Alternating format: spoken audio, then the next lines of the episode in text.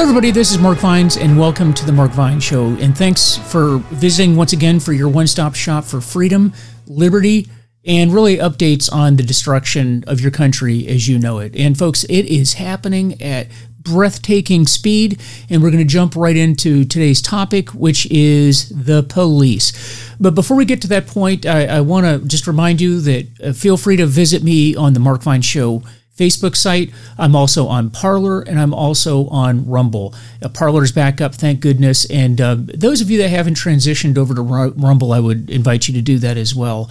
And so we're just going to get right into today's subject. And what's really causing me to think about this is as you know, the Derek Chauvin trial has started. Uh, that if you're not familiar with Derek Chauvin, he is the Minneapolis police officer that is being charged with the murder of George Floyd up in uh, Minneapolis, Minnesota, which happened uh, around this time last year, maybe a little bit later in the year, but uh, that trial is going on, and, and we're gonna we're gonna talk about that because that whole incident ignited the burning down of the cities and and really just adding to the misery that was already the COVID nineteen pandemic.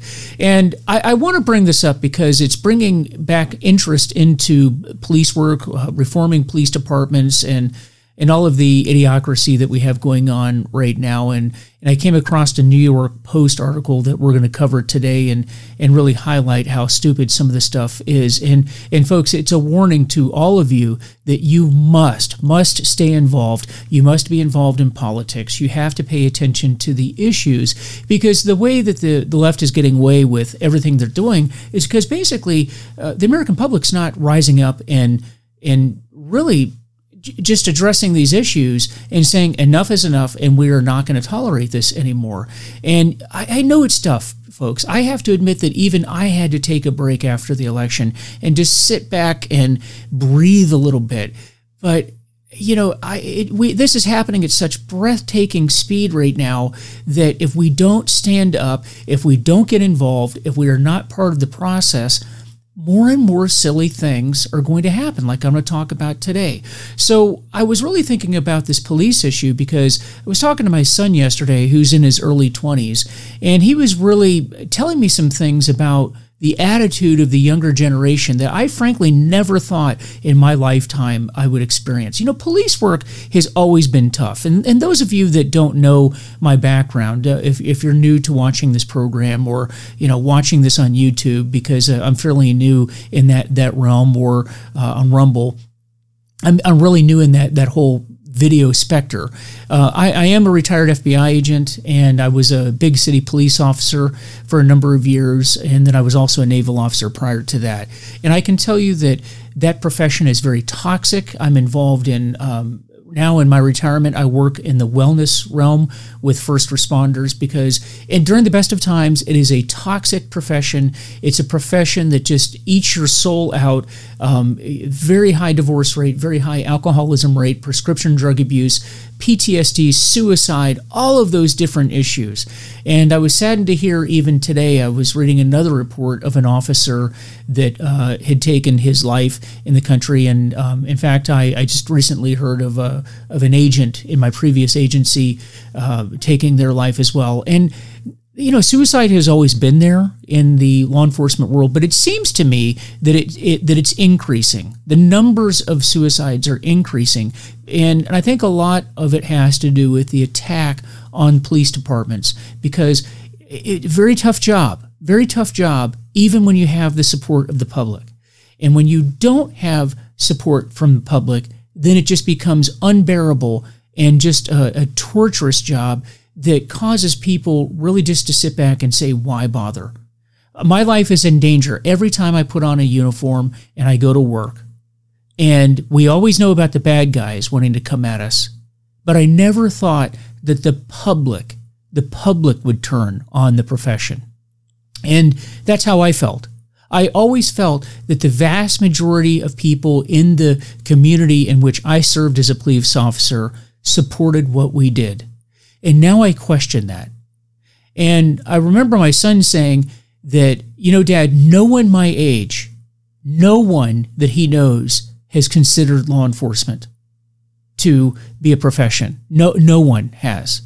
And I worry about that because the way that we are treating police officers now is driving that and mentality into our young people. And we have to think down the road. We have to think about what kind of a police force, what kind of an FBI, what kind of an ATF, what kind of a DEA, Park Service, whatever.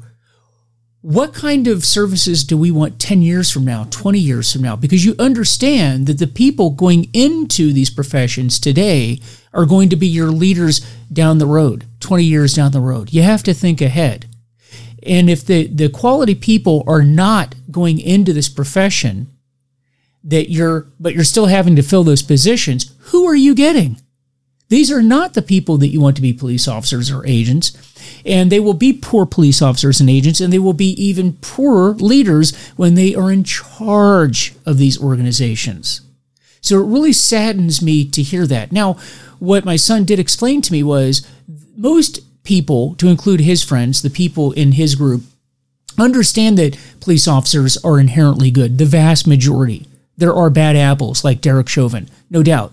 But the vast majority are honorable. He understands that. He understands that it is an honorable profession. But no one wants to go into a career where the public believes that it is a dishonorable profession. And I understand that. I absolutely understand that. And what's happening now is that you have this movement to defund, dismantle, and reorganize police departments. Well, who's doing that? They're creating committees in order to do that. And I want to share with you a, uh, an article from the New York Post about a convicted felon who was put on a committee to do exactly that. So let me share this with you.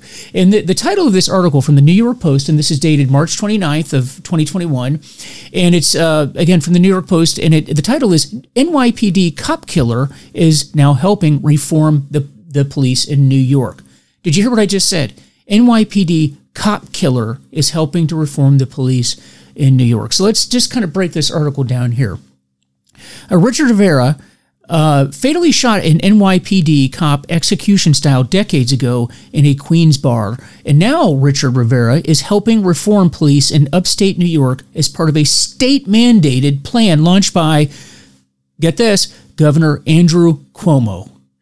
Is this guy the biggest joke of a governor you have ever seen. So, for you liberals that are out there that support this guy and say that he is a hero, and that he is the epitome of leadership when it comes to being a governor. I think, I don't even know what to say to you. I really don't. The cop killer who murdered off duty officer Data 4 Robert Walsh in 1981 sits on a panel for Ithaca in Tompkins County as part of its Reemerging Public Safety Collaborative. The advisory group was formed after Cuomo ordered municipalities to submit police reform plans to the state by April 1st, following George Floyd's death. So, George Floyd's death spurred this on. And we're going to talk about that here in a little bit. So, I know people are going to be critical. Killer turned homeless advocate Rivera, who's 56, told the Post on Monday when asked about the possible reaction to him sitting on the committee. I don't know if Walsh's family would find this acceptable, he said. I can't control that. What I can control is the way I've been living my life. I'm holding the memory of Officer Walsh to the highest standard of policing in terms of a protector to the community, somebody who cares for the community. Well, I'm glad that you're holding it to the highest of standards. And by the way, I am not against people becoming reformed. I do believe that people can change. I absolutely believe that people can change. And if he's doing great work in the public, great. That is phenomenal. But when you do things like this, there are certain parts of the community and certain parts of advocacy that you should not be involved in. And we used to understand that as a country. We used to, everybody understood that, that if you were a convicted felon, there were certain rights that you forfeited with that. I applaud the efforts to improve the community. And I want to see reform in people's lives. If you know me and you know me well, you know that I'm all about that. But there are consequences for your actions, and you have to understand that as well. And this is one of the areas that you should have nothing to do with. But one of the slain officer's sons said Rivera doesn't have to wonder any longer what the family thinks. It is disgusted by the ex con's position on the advisory panel. We're completely shocked that the man who murdered my father is being trusted to create police reforms. Robert Walsh Jr., 47, told the Post through a rep. My father dedicated his life to serving and protecting New Yorkers. He should be one. He should be the one serving on a panel to help re- reimaging, uh, reimagine policing, but he'll never get that chance. Rivera was 16 years old when he and four other gun toting teens donned masks and strolled into the BVD Bar and Grill in Maspeth just after midnight on January 12, 1981, looking to rob the joint. Officer Walsh, a 36 year old highly decorated cop with 12 years on the force, was inside wearing a cowboy hat, hanging out after his shift. What unfolded next was nothing short of cold blooded execution, a police official said in, uh, in a front page post article at that time. As the hero of off duty, off duty officer identified himself as a cop, so he identified, identified himself as a police officer and reached for his gun to try to stop the robbery. Rivera shot him in the shoulder. Rivera then walked over to the officer as he lay helplessly wounded on the floor, pressed his gun to the cop's head, pressed his gun to the cop's head, and blasted him again, authorities said. I guess it was just something he felt like doing, the police official said of Rivera. The teenage killer spent 39 years behind bars for the cold blooded killing before being released in 2019. Rivera told the Post that he has since been working with a nonprofit helping to provide the homeless with shelter and food. Well, good for you. He said his work with the Upstate Prison Reform Committee mainly consists of surveying homeless people about how they may be criminalized just because they are on the streets over their mental issues. I feel that I'm having my li- living my life in a way I feel is for the betterment of the people around me, said Rivera, who opined to Ithaca Week last month about the post prison outreach work. I live my wife, life in a way that honors and respects Officer Walsh's memory, the ex con told the Post. That is advocating for people who can't advocate for themselves. But Pat Lynch, president of the Police Benevolent Association, said it doesn't matter what kind of feel good work Rivera does now. He is the last person who should be doing, uh, doling out advice to, on, on police reform. And that's absolutely true. Absolutely true. Mr. Rivera, if you want to help people not get into the position and live the life that you had, do it. And everybody supports that. And I am sure the police department would support that. We want you to be a productive member of society. But when it comes to reforms of the police department, you should have nothing to do with it, sir. Absolutely nothing to do with it. It's outrageous and despicable, the Union chief raged to the Post. Not only did this cop killer get paroled, but now he gets a seat at the table to help dismantle a police department. Did anybody expect him to be a fair and open minded in his review? And I don't even care if he is fair and open minded. Maybe he is.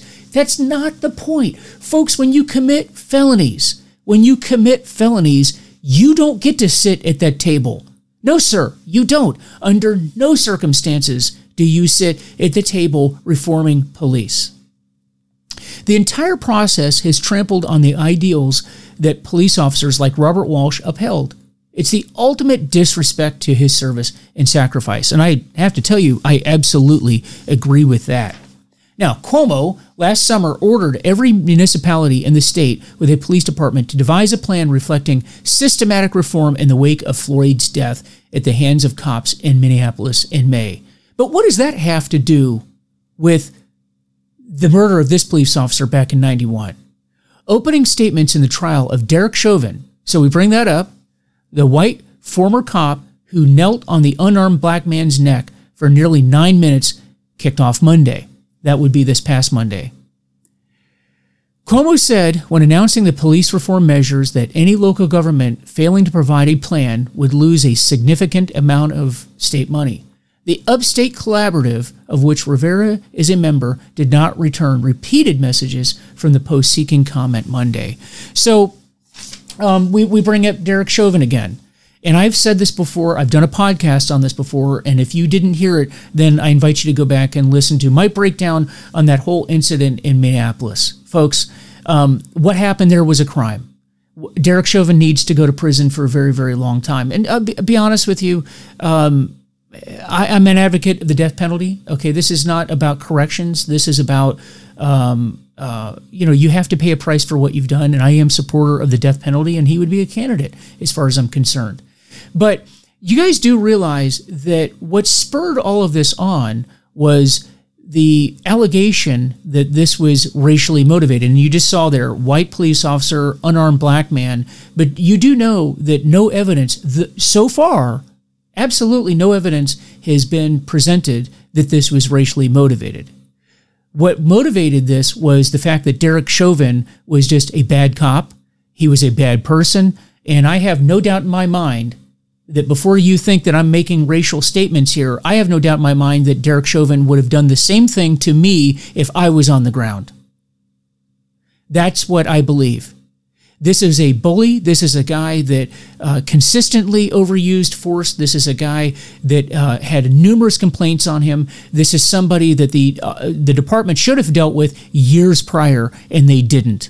And all the officers sat there and watched him because if you look at the officers that were there watching the incident, they were all rookies. They, they had very little time on the force. And if you don't know police culture the way that I do, seniority is everything. And it's easy to sit back and watch junior officers and complain that they don't take action on a senior officer. It's if you've never been in that position. None of those people thought that George Floyd was going to die. None of them thought that. And if you had gone over and grabbed a senior police officer, had 19 years on, and pulled him off, and nothing happened to George Floyd, then you're you're done in that department. I can tell you. I know I know the culture of city departments. You would have been done in that department. And it's the culture within police departments where um, young officers are trained not to speak or they're bullied into not speaking about things that they don't agree with. I've experienced that myself. I experienced that when I was in the police department. I also experienced that in the FBI, to be honest with you. And the problem is that we don't do enough to change a system that allows for people to speak up when wrongs have been committed. When I was in the Navy, I, f- I flew in the Navy, I flew helicopters. And one of the things that we always talked about was in the aircraft, your rank did not matter. It did not matter. If there was a safety issue and you believed it was a safety issue, you were encouraged to speak up. You were discouraged to not speak up, but you were encouraged to speak up because safety was everybody's concern. Safety was everybody's concern and you speak up on it. In the police department, you were encouraged to keep your mouth shut if you were a junior. And that's the problem. It is not a racial issue. It is a police culture issue that needs to be changed. And I'll tell you, this guy here, Rivera, being on that board, isn't going to change that because he doesn't know a damn thing about police culture. He doesn't know a damn thing about what it's like to be on the streets. What you need, if you want to change police culture, you need to have people like me and some of my former colleagues that did that for a living and did it for a career. And we can, t- I can pinpoint where the problems are. I can tell you what needs to be fixed, and I can tell you uh, where the culture has gone wrong. And starting with the FBI, I'll tell you that.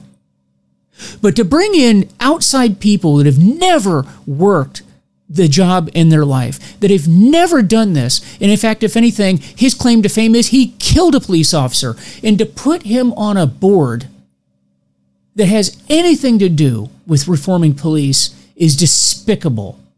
And folks in America, you better wake up to what these people are doing to your country and your communities. I know you don't want to be involved. I know you're tired of this. I know you have a million other things to do. I know you are distracted by so many other things. And right now you're living in the misery of what is this disaster of a handling of COVID 19. I get it. But folks, 20 years from now, you're not going to recognize this place. And you're really not going to like what they are doing to your communities and what they're doing to your police departments. Remember, you get and you deserve what you vote for. And 20 years from now, when you look around and you think, what the heck happened to this place? And where did we find these people in the police departments that we have? And what happened to our FBI? Don't talk about it to me anymore about it. You must get involved. These people are taking your country and your community from you. And it is a very, very dangerous move. So, guys, with that, So keep your heads up. After all of that, I wanted to just say keep your heads up. Um, get involved. You know, I, I really do think that the pendulum is going to swing back because we can't continue living this way and moving forward like this. But uh, I always enjoy talking with you guys, and I hope that this is uh, educational for you, helpful for you, and motivates you to get out and participate in your community. So check us out again on Facebook, The Mark Vine Show, on Rumble, on Parler, and give me a like, give me a follow, recommend me to your friends, and give me questions about anything that you want answered. And folks, we will see you soon.